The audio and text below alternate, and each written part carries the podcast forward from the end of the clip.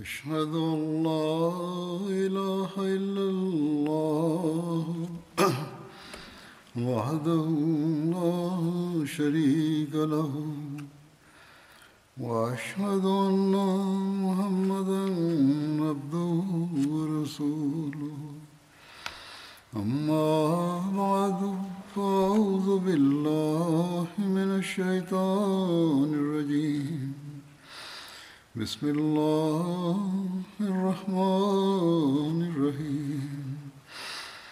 الحمد لله رب العالمين. الرحمن الرحيم. مالك يوم الدين. إياك نعبد وإياك نستعين. اهدنا الصراط المستقيم. صراط الذين أنعمت عليهم غير المغضوب عليهم ولا الضالين. hazrat amirulmuminin mwenyezi mungu amsaidie sana anasema nilikuwa naeleza kuhusu maisha matakatifu ya hat abubakar sadiq raziallahu taala anhu katika hutuba ya ijumaa wiki mbili zilizopita. Na katika hutuba ile nilikuwa nimeeleza kuhusu suraka ambaye katika tamaa ya kupata zawadi alikuwa ametoka kumkamata mtume salallahu alaihi wasallam lakini kudra ya mwenyezi mungu ilipoweka mbele yake vizuizi naye wakati ule akamwomba mtume salallahu alaihi wasallam akisema ya kwamba utakapopata mamlaka basi unipatie amani. Na akaandikisha maandiko. Kuhusu swala hilo kuna riwaya mbalimbali mbali, sawa na riwaya moja. Wakati wa kurejea kwake mtume mtukufu salallahu alehi wasallam akamwambia akisema kwamba suraka hali yako itakuwaje wakati ambapo bangili za kisra zitakuwa mkononi mwako? Suraka akishtuka akageuka nyuma na akasema kwamba kisra bin hurmus? Mtume saa salam akasema kwamba ndio kisra bin hurmus hivyo katika zama za ukhalifa wa umar raziallahu taala anhu bangili na taji na mkanda wa kisra vilipoletwa hatumar raziallahu taala anhu akamwita surakana akasema kwamba niosha mikono yako na akamvisha bangili na akasema kwamba sema sifa zote njema zinamhusu allah ambaye akinianganya vitu hivi kutoka kisra bin hurmus na akatujalia habari hii pia inapatikana ya kwamba si katika safari ya hijra bali mtume salallahu alaihi waalihi wasallam alipokuwa akirejea kutoka hunen na taif.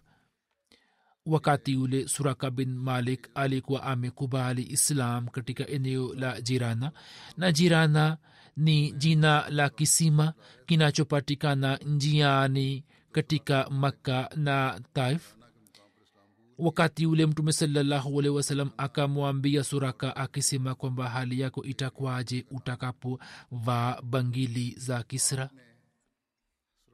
Kuhusu tukio hilo kwenye sirat khatamanabiyin hadmiza bashir ahmad saheb ameandika hivi kwamba mtume salallahu alehi wasalam alikuwa hakwenda mbali. Ndipo abubakar akaona kwamba mtu mmoja anakuja nyuma yao na farasi yake hata abubakar akashtuka na akasema ya rasulllah mtu fulani anakuja nyuma yetu. Mtume saa salam akasema usihuzunike allah yu pamoja nasi. Mwenye kuwasaka alikuwa suraka bin malik ambaye anaeleza kisa cha kusaka kwake katika maneno yake akisema kwamba mtume salallahu alehi wasallam alipoondoka kutoka makka makafiri wa kuraishi wakatangaza wakisema ya kwamba mtu yote atakayemkamata muhammad saa salam na abubakar na akawaleta kwetu basi yeye atapewa zawadi kiasi hicho. Nao wakatupatia taarifa ya tangazo hilo kwa kupitia watangazaji wao suraka anasema kwamba siku moja nilipokuwa nimeketi katika hafla ya kaumu yangu banu mudlj mtu mmoja kutoka kuraishi akatujia na akaniambia ya kwamba muda si muda nimeona sura fulani karibu na ufukwe wa bahari nami naelewa kwamba huenda wao watakuwa muhammad saa salam na wenzake. Suraka anasema kwamba nikaelewa mara moja kwamba lazima watakuwa wale wale kisha miza bashir ahmad saheb ameeleza maelezo yale yale ambayo yamekwisha elezwa kuhusu suraka na jinsi yeye alivyotoka na farasi yake na kisha akapiga ramli na farasi yake akaanguka. Kwa vyote vile suraka anasema kwamba kwa sababu ya tukio hilo lililotokea kwangu nikaelewa kwamba mtu huyo yani muhammad saa salam niota yake iko juu na mwishowe mtume salallahu alaihi waalaihi wasallam ndiye atakayepata ushindi. Hivyo nikawaomba nikiwa na nia ya kufanya suluhu ya kwamba kaumu yako imeweka zawadi juu ya kuuawa kwako au kukamatwa kwako na watu wana nia hiyo kuhusu wewe na mimi pia nilikuwa nimekuja na nia hiyo hiyo lakini sasa narejia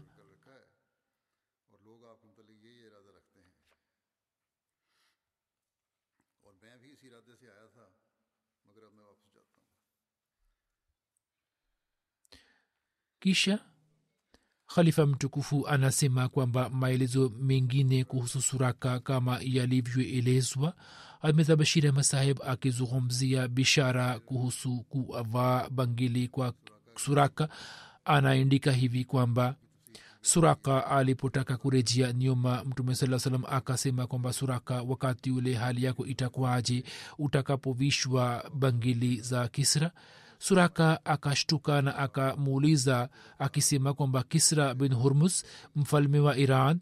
Mtume saa akasema ndio suraka akashikwa na butwa upande mmoja ni bedui wa uarabuni na upande wa pili ni mfalme wa irani yani kisra lakini angalia ni mpango wa mungu ya kwamba katika zama za umar iran ilipotekwa na hazina za kisra zikaletwa kama mali ya ghanima hapo bangili za kisra pia zikaletwa katika mali ile. Hat umar akamwita suraka ambaye wakati wa ushindi wa maka alikuwa amekusha silimu basi akamvisha bangili za kisra ambazo zilikuwa na thamani kubwa sana. Almuslimud raziallahu taala anhu akizungumzia tukio hilo anasema kwamba watu wa makka wakatangaza kwa watu wote ya kwamba mtu yote atakayemkamata muhammad saa salam na abubakar na wakawaleta wakiwa hai au wakiwa wamekufa basi yeye atapewa zawadi ya ngamia mia moja na wakapeleka taarifa ya tangazo hilo katika makabila mbalimbali mbali ya makka.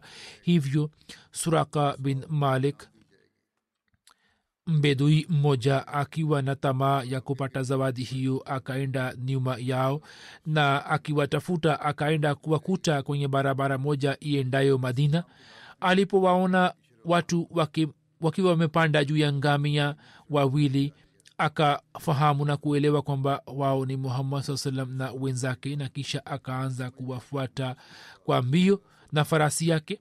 Kisha ameeleza tukio zima ambalo ni kuhusu kuanguka kwake kutoka farasi na jinsi alivyopiga ramli. Suraka anasema kwamba mtume salallahu alehi wasalam alikuwa anaelekea kwa heshima na ngamia yake. Yeye hakuona nyuma wala hakuniona lakini abubakar akiwa na hofu hii kwamba mtume sasam asije akapata hasara fulani alikuwa anaangalia nyuma na alikuwa anaona mara kwa mara.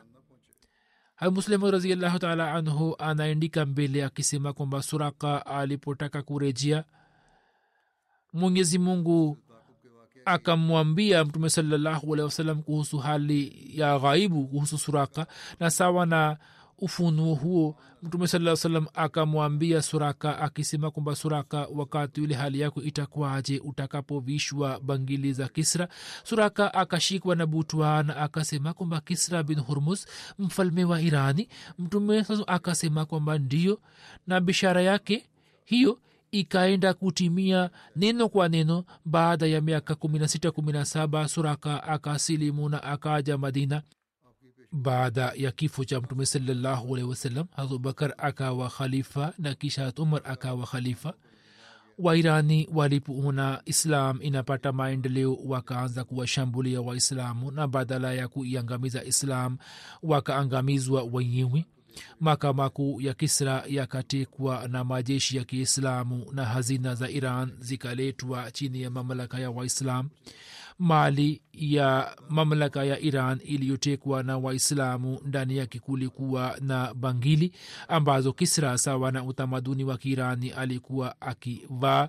Alipokuwa anaketi juu ya jukwaa lake suraka baada ya kusilimu kwake alikuwa anawasimulia waislamu tukio hilo ambalo lilikuwa limetokea wakati wa hijra ya mtume salallahu alehi wasallam na waislamu walikuwa wakifahamu kuhusu jambo hilo kwamba mtume saa salam alikuwa amemwambia akisema kwamba suraka wakati ule hali yako itakwaje utakapovishwa bangili za kisra. Mali za ghanima zilipoletwa mbele ya hat umar naye akaziona bangili za kisra katika mali zile akakumbuka zama zote katika muda ule wa unyonge na udhaifu ambapo mtume wa allah akiacha watani wake alikuwa amelazimika kuja madina na suraka na wenzake walikuwa wamekuja nyuma yake ili wamkamate akiwa hai au mfu na wampeleke kwa watu wa makka na watapewa zawadi ya ngamia mia moja. Na kusema kwa mtume salallahu alehi wasalam kwamba suraka hali yako itakwaje utakapovishwa bangili za kisra ni bishara kubwa iliyoje na ni ghaibu iliyotakasika hatumor alipoona bangili za kisra mbele ya macho yake basi akakumbuka kudra ya allah akasema kwamba muiteni suraka. Suraka akaitwa. Hatumar akamwamrisha kwamba wewe uvae bangili za kisra kwenye mikono yako. Suraka akasema kwamba ewe khalifa wa mtume wa allah ewe khalifa wa mtume wa allah waislamu wameharamishwa kuvaa dhahabu. Hatumar akasema kwamba ndio wameharamishwa lakini wamekatazwa lakini si kwa katika nyakati hizi. Mwenyezi mungu alikuwa amemwonyesha mtume muhammad saa salam kwamba wewe umevaa bangili za dhahabu hivyo wewe utavaa bangili hizi la sivyo mimi nitakupa adhabu kusema kwa suraka kulitokana na swala fulani la kisheria. Waila ye mwenyewe pia alikuwa anatamani kuona bishara ya mtume sasam ikitimia.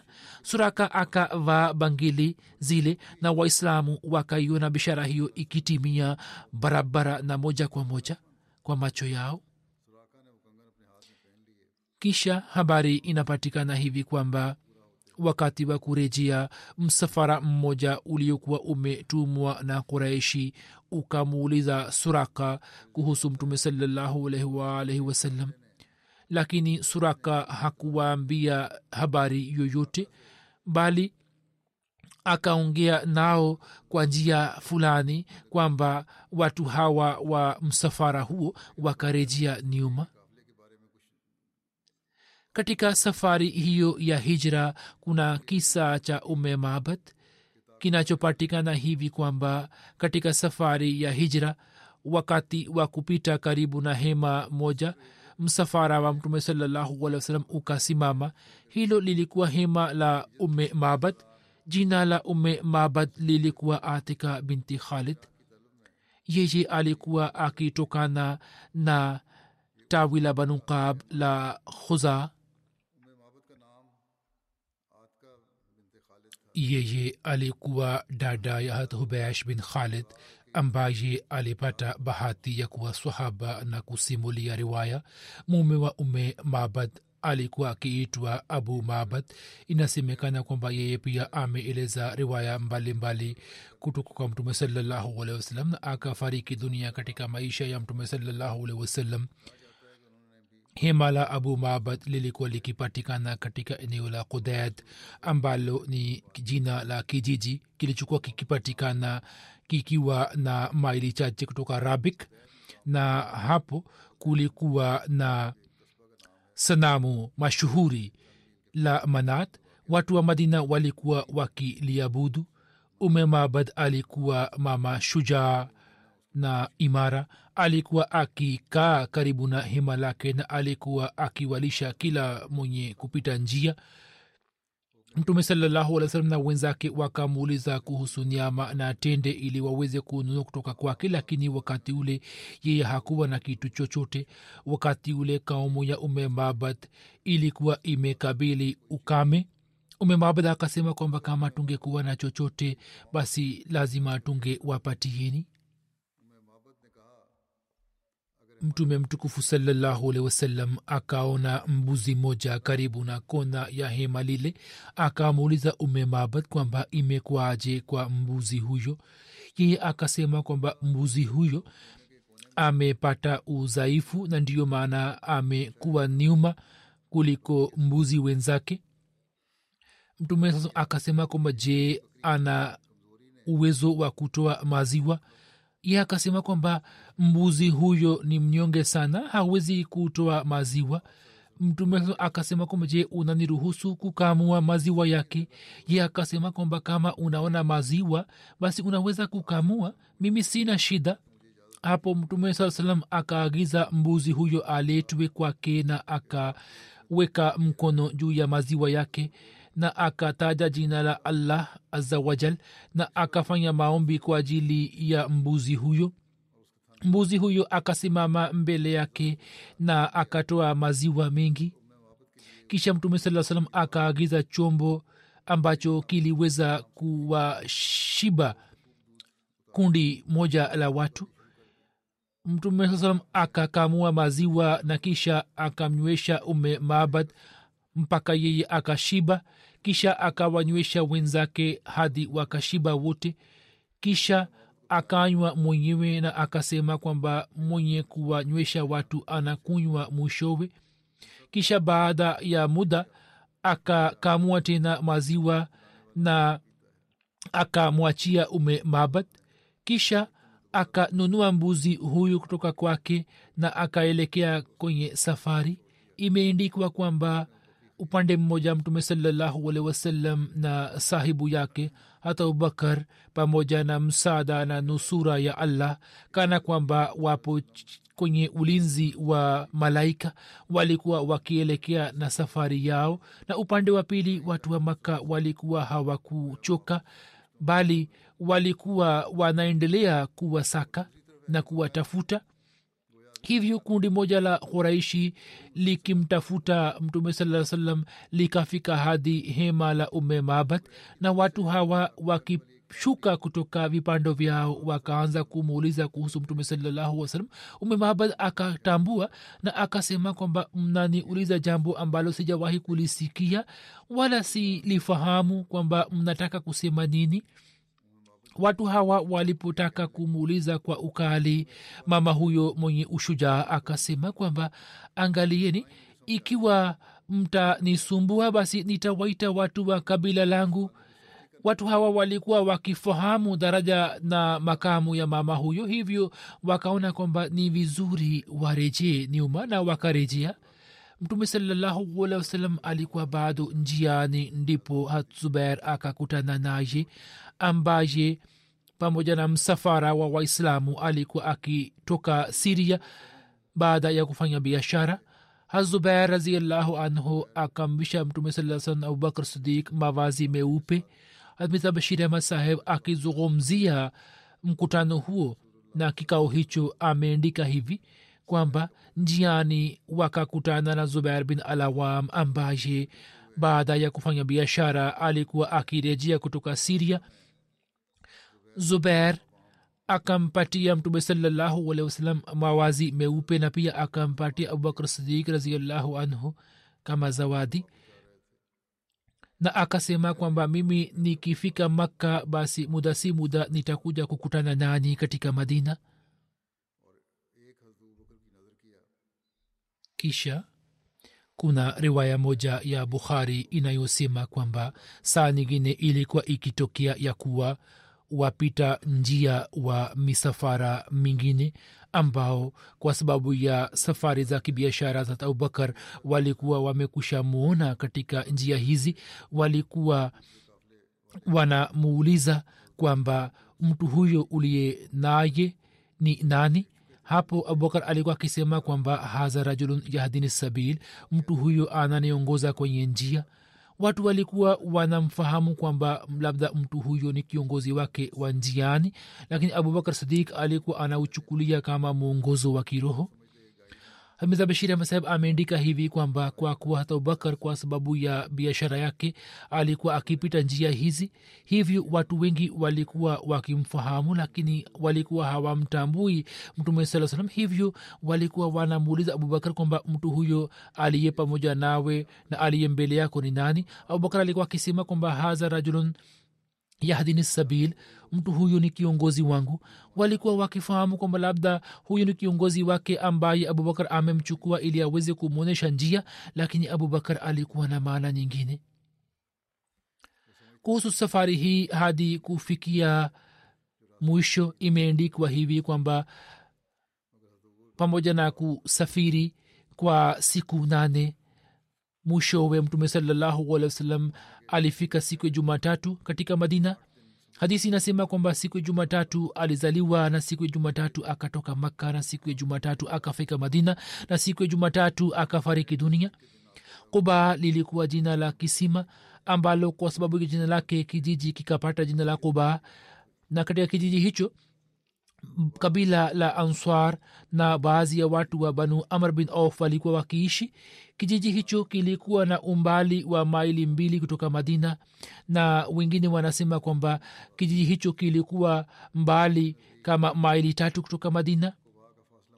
Watu walikuwa wamepata taarifa kwamba mtume ametoka makka kila asubuhi. Walikuwa wakifika hadi sehemu ya hara na walikuwa wakimsubiri madina inapatikana katikati ya hara mbili. Hara maana yake ni ardhi nyeusi na kuna hara hara banu kuraiza na hara nyingine ni haratul wabra inayopatikana ikiwa na maili tatu kutoka madina.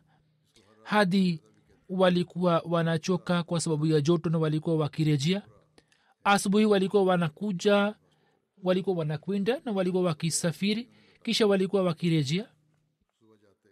Siku moja baada ya kusubiri kwa muda mrefu waliporejea na kufika nyumbani myahudi moja akapanda juu ya ngome ili awezi kuona kitu fulani. Hapo akawaona mtume saa salam na wenzake ambao walikuwa wamevaa mawazi meupe myahudi hakuweza kujizuia hivyo akasema kwa sauti ya juu kwamba eni watu wa uarabuni huyu ndiye kiongozi wenu ambaye nini mnamsubiri. Waislamu wakaelekea upande ule na wakaenda kukutana na mtume saa salam katika uwanja wa hara mtume saa salam akaelekea upande wa kulia na akafika katika mtaa wa banu amr bin auf. Hiyo ilikuwa siku ya jumatatu na mwezi wa rabiul awal abubakar akasimama kwa ajili ya watu na mtume sasa alikuwa ameketi akiwa kimya na miongoni mwa answar watu wasiokuwa wamemwona mtume salallahu alehi wasallam wakaja na wakaanza kumsalimia hata abubakar sidik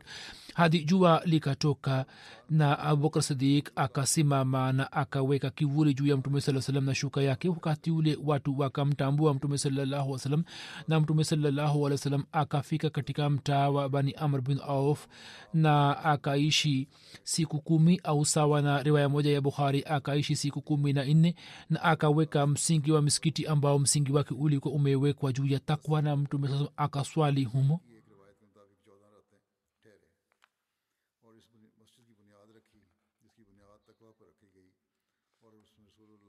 sawa na riwaya moja ya bukhari. Mtume mtukufu salallahu alehi wasallam akaishi katika kuba kwa zaidi ya siku kumi. Sawa na riwaya moja mtume salallahu alehi waalihi wasallam katika kuba akaishi jumatatu jumanne jumatano na alhamis yani siku nne na siku ya ijumaa akaelekea madina. Na sawa na riwaya moja inasema kwamba mtume sasa akaishi kwa siku ishirini na mbili katika quba.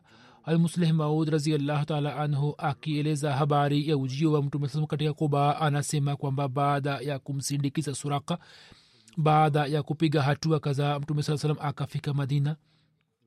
Watu wa madina walikuwa wakimsubiri kwa hamu sana na walikuwa na bahati kubwa sana kwamba jua ambalo lilikuwa limetoka kwa ajili ya makka likaenda kutoka juu ya watu wa madina.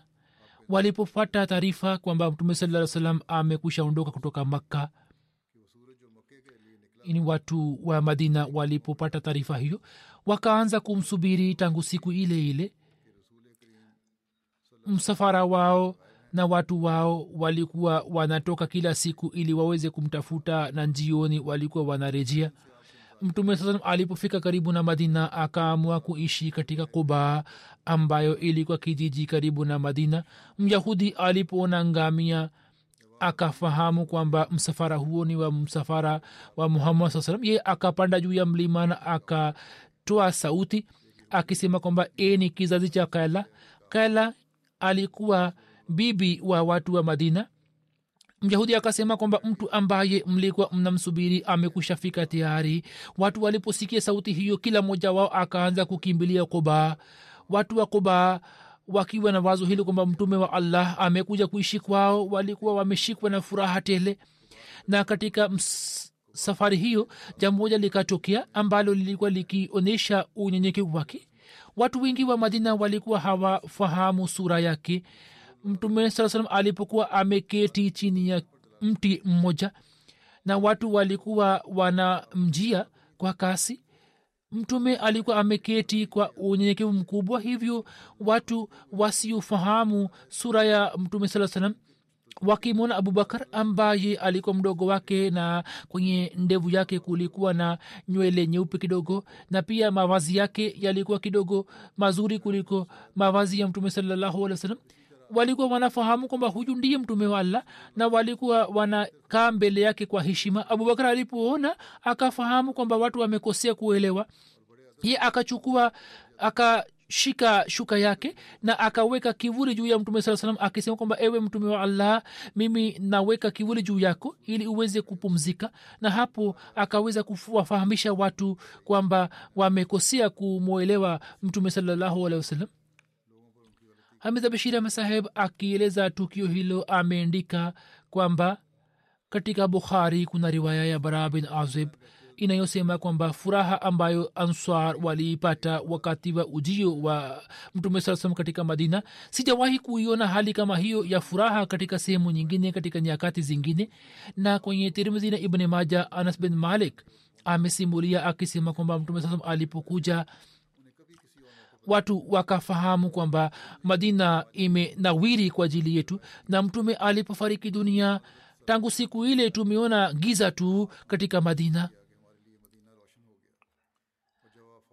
Baada ya kukutana na watu mtume salallahu alih wa sallam hakuingia madina moja kwa moja bali alienda kuishi katika kubaa sehemu ambayo ilikuwa na maili mbili au maili mbili na nusu kutoka madina katika kijiji hicho cha kuba baadhi ya watu wa answar na zaidi watu wa amr bin of walikuwa wakiishi. Na katika zama zile kiongozi mkuu wa familia hiyo alikuwa akiitwa kulsum bin alhidm watu wa kuba wakampokea mtume saa salam kwa heshima na kwa taazima sana na mtume saa akaanza kuishi katika nyumba ya kulsum bin alhidm wahajiri ambao walikuwa wamekusha fika tayari wao pia walikuwa wanaishi kwa kulsum bin alhidm na kwa answar wengine.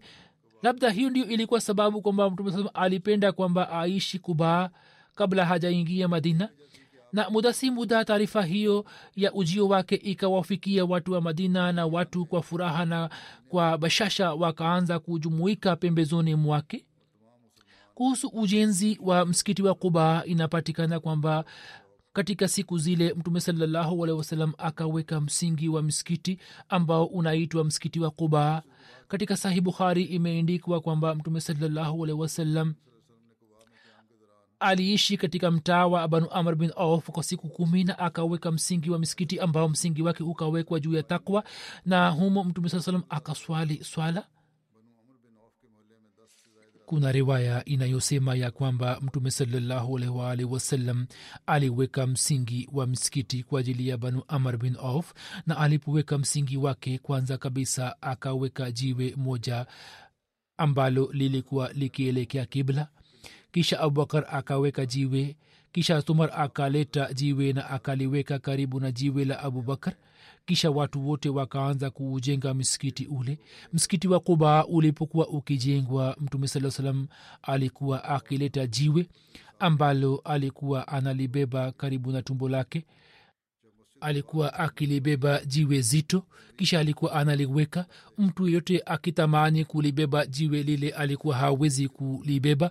Hivyo mtume alikuwa anamwamrisha kwamba wewe acha jiwe hilo nalete jiwe jingine kuhusu msikiti wa kuba inasemekana kwamba huu ndio msikiti ambao msingi wake ulikuwa umewekwa juu ya uchamungu lakini katika riwaya zingine msikiti wa unabii umetajwa kama msikiti ambao msingi wake ulikuwa umewekwa juu ya uchamungu katika sirthalbia imeendikwa kwamba katika kauli hizi mbili hakuna hitilafu kwani kila msikiti wao msingi wake ulikuwa umewekwa juu ya uchamungu na habari hiyo ime ungwa mkono na ibni abbas raziallahu taala anhuma vile vile.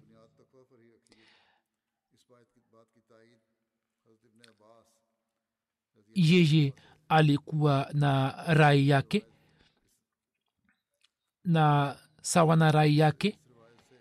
Misikiti yote ya madina ukiwemo msikiti wa kuba msingi wao ulikuwa umewekwa juu ya uchamungu lakini aya inayozungumzia msikiti ni msikiti wa kuba baada ya kuishi siku kumi au kumi na nne siku ya ijumaa mtume saa salam akatoka kuba na kuelekea madina. Njiani alipofika katika kijiji cha banu salam bin auf muda wa swala ya ijumaa ukawadia. Mtume wasallam pamoja na waislamu wenzake akaswali swala ya ijumaa ambao idadi yao ilikuwa mia moja bonde la ranuna linapatikana kusini mwa madina. Mtume salallahu alih wa sallam aliposwali swala ya ijumaa katika msikiti huo kuanzia siku ile msikiti huo ukaanza kuitwa masjiduljumaa na hiyo ndiyo ilikuwa ijumaa ya kwanza ambayo mtume salallahu akaswali katika madina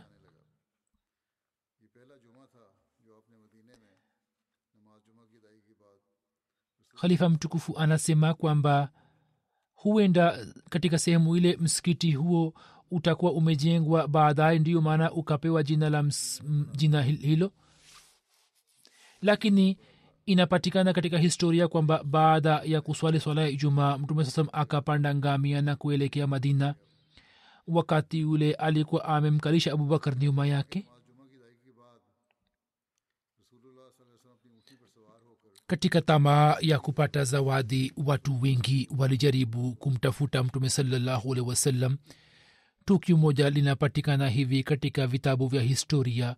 Murada bin huseb anasimulia ya kuwa kuraishi walipoweka zawadi ya ngamia mia moja kwa yule atakayemleta mtume salallahu alehi wasallam akiwa hai au mfu na atamleta atapata zawadi hiyo tamaa hiyo ikanishawishi sana hivyo nikatoka pamoja na watu sabini wa banu saham na nikakutana na mtume salallahu wasalam mtume sasa akaniuliza kwamba wewe ni nani? Nikasema kwamba mimi ni burada hapo mtume salallahu wasalam akaelekea kwa hata abubakar na akasema kwamba ewe abubakar swala letu limepoa na limekuwa sawa kisha akauliza kwamba unatokana na kabila gani?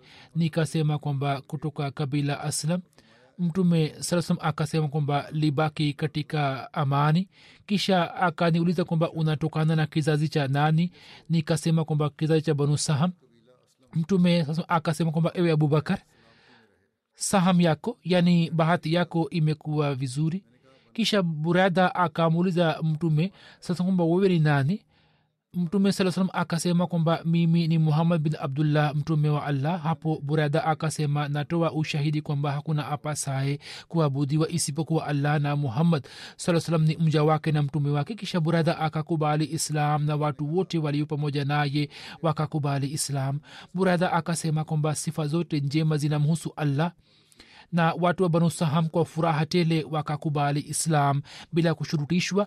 Asubuhi bradha akasema ya rasulllah kuingia kwako katika madina kunatakiwa kuwa na bendera moja. Hivyo akatoa kilemba chake kutoka kichwa chake na akafunga kilemba kile juu ya mkuki wake na akaanza kutembea mbele ya mtume saa salam hadi waislamu wote wakaingia katika madina katika bukhari kuhusu ujio wa mtume saa salam riwaya ya anas bin malik inasema hivi kwamba mtume saa salam alikuja madina na katika sehemu moja ya madina kwenye kabila fulani ambalo lilikuwa likiitwa banu amr bin auf akaishi.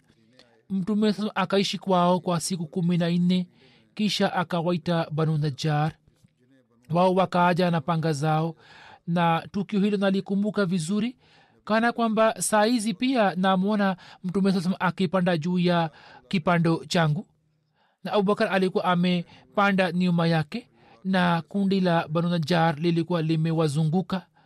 Kisha mtume saa salam akaishi katika nyumba ya hat abu ayub. Hamizabshiri masahib akizungumzia habari hiyo anaandika kwamba baada ya kuishi kwa siku kumi katika kuba siku ya ijumaa mtume salallahu alehi wasallam akaelekea madina. Answar na muhajirin walikuwa pamoja naye. Mtume alikuwa amepanda juu ya ngamia na abubakar alikuwa nyuma yake. Msafara huo ukaanza kuelekea katika madina. Njiani muda wa swala ya ijumaa ukawadia. Mtume saa salam katika mtaa wa banu salam bin auf akasimama na akatoa hutuba na akaswali swala ya ijumaa. Wanahistoria wanasema kwamba kwa kuwa kabla ya siku ile swala ya ijumaa ilikuwa imekwisha anza tayari lakini hiyo ndio ilikuwa ijumaa ya kwanza aliyosalisha mtume saa salam mwenyewe. Kisha kuanzia siku ile ijumaa ikaanza kuswalishwa na riwaya hiyo inazuhiri kwamba msikiti huo ulikuwa umejengwa baadaye. Baada ya swala ya ijumaa msafara wake ukaanza kusonga mbele njiani. Watu walikuwa wakimpokea kwa furaha na kwa bashasha na kwa mapenzi wakisema kwamba ewe mtume wa allah hii ni nyumba yetu hii ni mali yetu na tuna vifaa vya kutosha vya ulinzi hivyo uishi kwetu. Mtume alikuwa akiwaombea dua ya kheri na alikuwa anakwenda mbele wanawake waislamu na wasichana wakaanza kuimba tala albadru alaina min saniyati lwada wajaba shukru alaina madaa lillahi daha. Yani leo kutoka milima ya koheveda mbala mwezi umeandama juu yetu. Hivyo tuna wajibu wa kumshukuru allah. Watoto waislamu walikuwa wakiimba katika mitaa ya madina kwamba muhammad saa amekuja mtume wa mungu amekuja. Na watumwa wa madina katika furaha ya ujio wake walikuwa wanaonyesha tamasha ya upanga.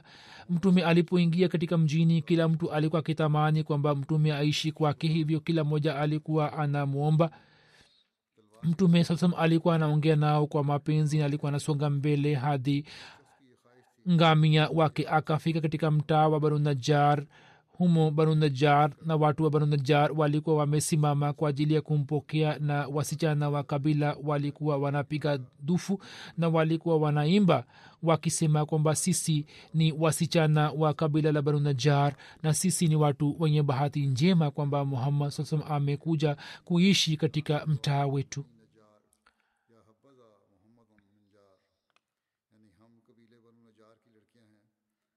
Tukio la kuwaita watu wa familia yake la mtume saa salam abubakar sidik muslim raziallahu akieleza kuhusu tukio hilo anasema kwamba baada ya muda mfupi mtume salallah salam akamtuma mtumwa aliyekuwa amemwacha huru zaid aende makka na awalete watu wa familia yake kwa kuwa watu wa makka walikuwa wameshtuka kwa sababu hijra hiyo.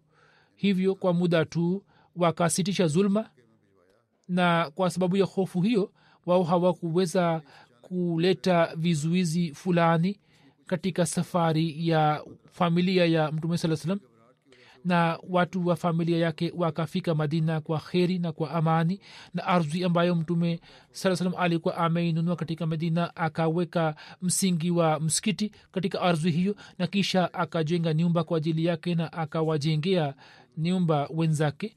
Baada ya kutokea hijra abubakar sidik akaishi kwa khubab bin asaf katika suna suna ni sehemu inayopatikana ikiwa na maili mbili kutoka msikiti wa unabii.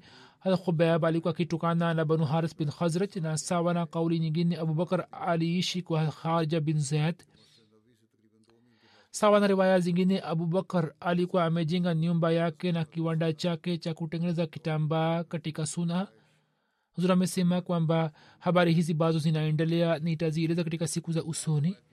Wakati huu ningependa kuwazungumzia baadhi ya marehemu na marehemu wa kwanza ni chaudhri asgar ali kalahar saheb marehemu ambaye alikuwa asiri rahimola yani alikuwa ametiwa ndani katika njia ya allah na alikuwa mwana wa muhammad sharif saheb kalahar wa bahawalpur januari kumi. Katika hali hiyo hiyo akaugua na akafariki dunia katika hospitali inalillahi wainalrajiun wa ina rajiun. Hivyo ye alikuwa miongoni mwa mashahidi atakuwa miongoni mwa mashahidi sawa na taarifa iliyotufikia. Tarehe ishina nne septemba mwaka elfu mbili na kumi na moja katika police station baghdadul jadid bahawalpur kesi ilikuwa imefunguliwa kuhusu kuvunja heshima ya mtume saa salam na akakamatwa na polisi tarehe ishina sita septemba. Pale alipokamatwa marehemu alikuwa amewekwa katika jela ya bahawalpur na katika jela alipoanza kutapika na akapata shida na tabia yake ikapata shida akaanza kupewa matibabu na pale alipokuwa anaendelea kupata matibabu akafariki dunia. Ina lillahi wa inalahi rajiun. Wakati wa kifo chake umri wake ulikuwa miaka sabini. Ombi la rufaa lilikuwa linasikilizwa na mahakama na tarehe ilikuwa imepangwa januari nane. Lakini polisi haikuleta rekodi hapo jaji akatoa tarehe kumi na moja januari lakini marehemu kabla ya kupata uamuzi wake akaelekea mbele na akaenda kukutana na mola wake. Marehemu mwaka 1971 katika ujana wake alikuwa amejiunga na jumuiya marehemu alikuwa mwanajumuiya peke yake katika familia yake na baada ya kujiunga na jumuiya akaendelea kukabiliana na upinzani mkali lakini akaendelea kusimama kidete.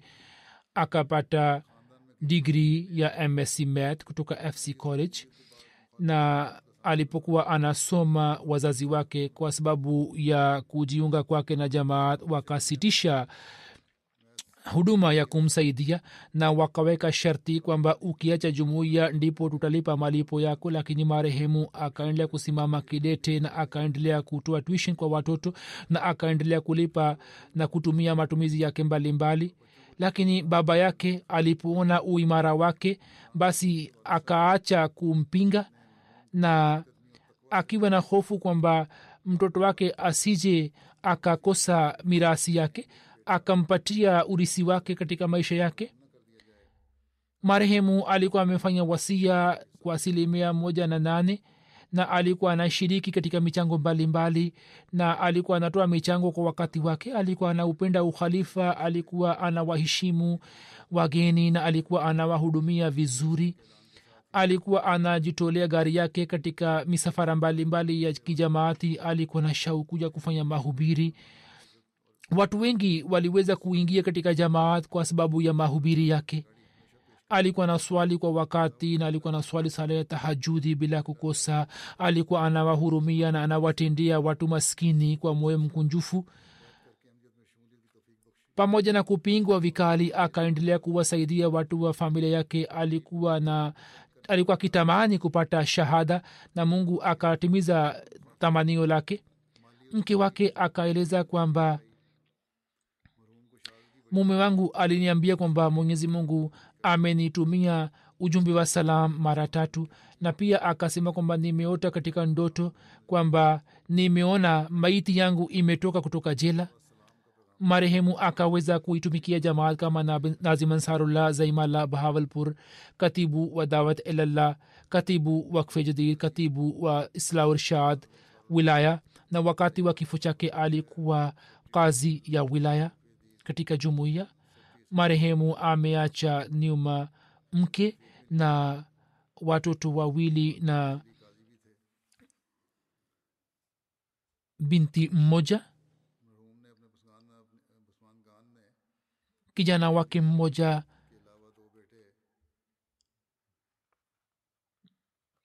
kijana wake mmoja anaishi nji ya nchi na binti yake pia anaishi nchini canada mwenyezi mungu amghofirie bwana asgar ali na amrehemu na ampandishe katika daraja na awajalie watu wa familia yake wapate subira na awawezeshe kushika nyayo zake. Huzur amesema mufanye maombi kwa ajili ya watu wengine waliotiwa ndani katika njia ya allah. Mwenyezi mungu awaandalie e, mipango ya kutoka nje na kupata uhuru marehemu wa pili ni mirza mumtaz ahmad saheb ambaye alikuwa mtumishi wa wakalat uli rabwa ambaye amefariki dunia akiwa na umri wa miaka themanini na mitano. Ina lillahi wa ina rajiun. Kwa fazili ya allah alikuwa musi na katika familia yake jumuiya ilikuwa imepatikana kwa kupitia baba yake captain dr shir, shir muhammad ali sahib ambaye alikuwa amejiunga na jamaat mwaka 1923 mirza mumtaz saheb alianza kutoa huduma ya kijamaat katika ofisi ya amana tahrike jadid mwaka 1964 na hadi kifo chake akaendelea kuitumikia jamaat. Akawa bi majida begam sahiba ambaye alikuwa binti wa chodhri muzaffardin bangali saheb na mwenyezi mungu akamjalia vijana wawili na binti mmoja. Mjukuu wake khalid mansur anaandika kwamba babu yetu muda wote alikuwa anatunasihi kuendelea kujiunga na jamaat. Alikuwa akituambia umuhimu wa kuswali kwa pamoja na alikuwa anatufahamisha umuhimu wake. Anasema kwamba baada ya kifo cha baba yangu babu yangu aliendelea kunipenda sana na mimi nikamwona akishughulikia mipango mbalimbali mbali na shughuli mbalimbali za kijamaati. Alikuwa anawapenda wote alikuwa anazingatia sana muda na wakati na alikuwa anatufahamisha umuhimu wa kuzingatia muda. Watu walioweza kufanya kazi pamoja naye mmoja ni said nasir ambaye anasema kwamba nimeweza kufanya kazi pamoja na marehemu kwa muda mrefu. Marehemu alikuwa anafanya kazi kwa umakini mkubwa na baada ya kukamilisha kazi zake alikuwa anawasaidia wenzake katika kazi zao kisha kuna mbashiri lukman sakib sahib ambaye anasema kwamba nimeona ya kuwa pamoja na kupata shida katika afya yake alikuwa anatekeleza wajibu wake kwa umakini mkubwa na alikuwa ana kumbukumbu kumbu nzuri. Alikuwa anatuambia kwamba jambo fulani linapatikana katika faili fulani. Alikuwa na tabia ya ucheshi na alikuwa anatufurahisha kwa mambo mbalimbali lakini alikuwa haongei mambo ya kipuuzi na muda ambao ulikuwa na baki alikuwa anautumia katika kusoma faili mbalimbali mbali. dr sultan bashir pia ameandika kwamba marehemu alikuwa mnyenyekevu mkubwa sana ijapokuwa alikuwa mtumishi wa zamani lakini alikuwa anasubiri zamu yake na alikuwa anaonyesha subira na alikuwa anawatendia watu kwa hisani. Akapata shida katika marazi yake lakini hakuonyesha uh, hakufanya malalamiko wala hakulalamika. Alikuwa na marafiki zake wachache tu. Huzur amesema hata mimi pia nimemwona. Alikuwa mkimia sana na pamoja na marafiki zake wachache tu. Alikuwa anaishi na hiyo ndio ilikuwa kawaida yake lakini alikuwa anafanya kazi kwa juhudi kubwa kwa ikhilasi na kwa unyofu na ameishi maisha yake kwa unyofu wote. Mwenyezi mungu amghofirie na amrehemu na awajalie watoto wake waweze kuendeleza mema zake. Jeneza inayofuata ni ya karnali retired dr abdul khalik saheb ambaye alikuwa administrator wa zamani wa fazlimra hospital akiwa na umri wa miaka tisini na saba alifariki dunia. Ina lillahi wa inna ilahi rajiun. Kwa fadhili ya allah alikuwa musi katika familia yake. Jumuiya ilikuwa imepatikana kwa kupitia baba yake mia muhammad alam sahib ambaye mwaka 1919 alikuwa amejiunga na jamaat. Na wakati ule yeye hakujiunga na jamaat bali alikuwa amejiunga na jumuiya mwaka 1938 marehemu akieleza maelezo ya kujiunga kwake anasema kwamba baba yetu alikuwa anaagiza alfazal na sisi kwa sababu ya kusoma alfazal tuliweza kujua kuhusu jumuiya na mwaka 1938 sisi tukajiunga na jamaat. Mama yetu alikuwa na swali vizuri na baada ya kujiunga kwetu mama yetu pia akajiunga na jamaat anasema kwamba mwaka 1969 wakati wa jalsa silana ambayo ilikuwa jalsa ya jubli nikaenda kadian na kisha nikaendelea kuhudhuria kadian mara kwa mara wakati wa jalsa. Mke wake alikuwa amefariki dunia mwaka 1987 marehemu alikuwa na vijana wawili na mabinti wawili. Kijana wake mmoja dr abdul bari ni amir wa jumuiya ya ahmadia islamabad mwaka elfu moja mia tisa thelathini na nne pale ambapo serikali ya buto ilipopitisha kanuni ya kuitangaza ahmadia kuwa si waislamu hapo dr saheb akajiuzulu kutoka kazi yake na akajitolea maisha yake wakfu chini ya mpango wa nusra jahan. Hapo akapelekwa siraliun ambapo akaweza kuitumikia jamaat kwa miaka mitatu kisha mwaka 1992 pia ye ikaanza kuendesha ndege kuelekea tashkent. Dr saheb akaona kwamba yeye aende kujitolea na kufanya wakfu ya ardhi katika tashkent na uzbekistan. Mahakama kuu yakakubali ombi lake hivyo marehemu pamoja na dada yake akaenda kuishi samarkand na bukhara na akaweza kuwatumikia watu na pia akaweza kufikisha ujumbe wa jamaat kwa watu wa samarkand na bukhara mwaka 1994 khalifsi rabi rahimullahu taala akamteua administrator wa fadhili umar hospital ya rabwa ambapo hadi mwaka elfu mbili na tano juni akaweza kuitumikia jamaat kwa miaka kumi. Na katika zamu yake ujenzi wa aina mbalimbali ukafanywa katika fadhli umar hospital. Kisha mtoto wake fulani ameandika kuhusu marehemu kwamba pamoja na kufikia katika umri wa miaka themani na moja alikuwa na jaziba ya kuitumikia jamaat lakini alikuwa anahisi kwamba anapata uzee. Hivyo mwaka elfu mbili na tano alikuwa amepeleka ombi la kustaafu na ombi lake likapitishwa na ambapo akastaafu. Kisha akaanza kuishi katika islamabad na hata katika mji wa islamabad pia aliendelea kuitumikia jamaat kama mukami kazi. Kijana wake mkubwa dr. Abdul bari anasema kwamba marehemu alikuwa anajali sana malezi ya watoto. Alikuwa anasoma qurani tukufu asubuhi na jioni na alikuwa anasoma sana. Kusoma qurani kulikuwa shughuli zake muhimu alikuwa anatoa uamuzi sawa na miongozo ya kurani tukufu. Mwanamkwe wake dr muzafar ali nasir joya ambaye ni naib amir wa wilaya wakent anasema kwamba mimi sijawahi kumwona mtu mwingine akisoma qurani jinsi baba mkwe alikuwa anasoma. Alikuwa anaipenda sana qurani tukufu. Siku moja alipoondoka kutoka hospitali watu hospitali wakapata huzuni kwamba nani atatusomea kurani tukufu? Alikuwa na swali tahajudi bila kukosa na alikuwa na maisha ya kawaida tu hakulalamika na alikuwa na tabia ya kufanya subira. Mjukuu wake abdusmad rizwi anaandika mjukuu wa ndugu yake kwamba yeye kwa ajili ya kupata radhaa ya allah akavumilia mateso yote na akaachana na furaha zake. Anasema kwamba nimeweza kuishi kwake kwa mara kadhaa. Bila shaka dhati yake ilikuwa sababu kwangu kumtambua mungu mkweli na sala yake ya tahajudi ilikuwa haina mfano wake. Alikuwa anaupenda ukhalifa na alikuwa anapenda sana. Dr abdul khalik anasema kwamba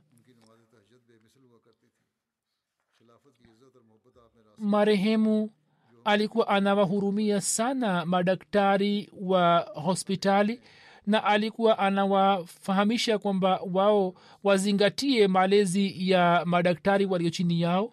Alikuwa anazingatia sana ulinzi na uhifadhi wa vitu vya hospitali. Alikuwa anawasaidia watu wanyonge kutoka mfuko wake. Dr ashraf muhammad ashraf anasema kwamba marehemu alikuwa na tabia njema sana. Alikuwa na moyo mkunjufu na alikuwa na tabia ya kuwahurumia wengine alikuwa hasemi sana lakini alikuwa makini sana kuhusu uongozi wa, na kuhusu mambo mbalimbali ya uongozi. Kisha alikuwa anawahamasisha madaktari wengine pia wao wajitolee ili waweze kufanya wakfi arzi waje katika fadhilm hospital na alikuwa anawahamasisha vijana wake na mwanamke vile vile. Mwenyezi mungu amghufiri na amrehemu na awajalie waweze kuendeleza mema yake mbele baada ya swala nitaswalisha sala yao ya jeneza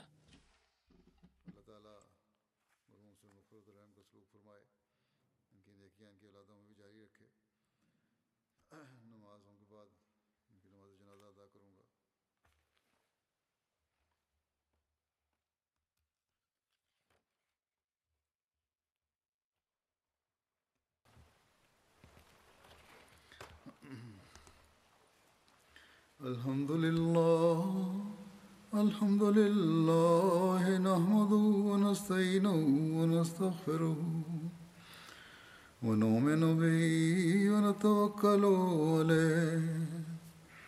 ونعوذ بالله من شرور أنفسنا ومن سيئات أعمالنا.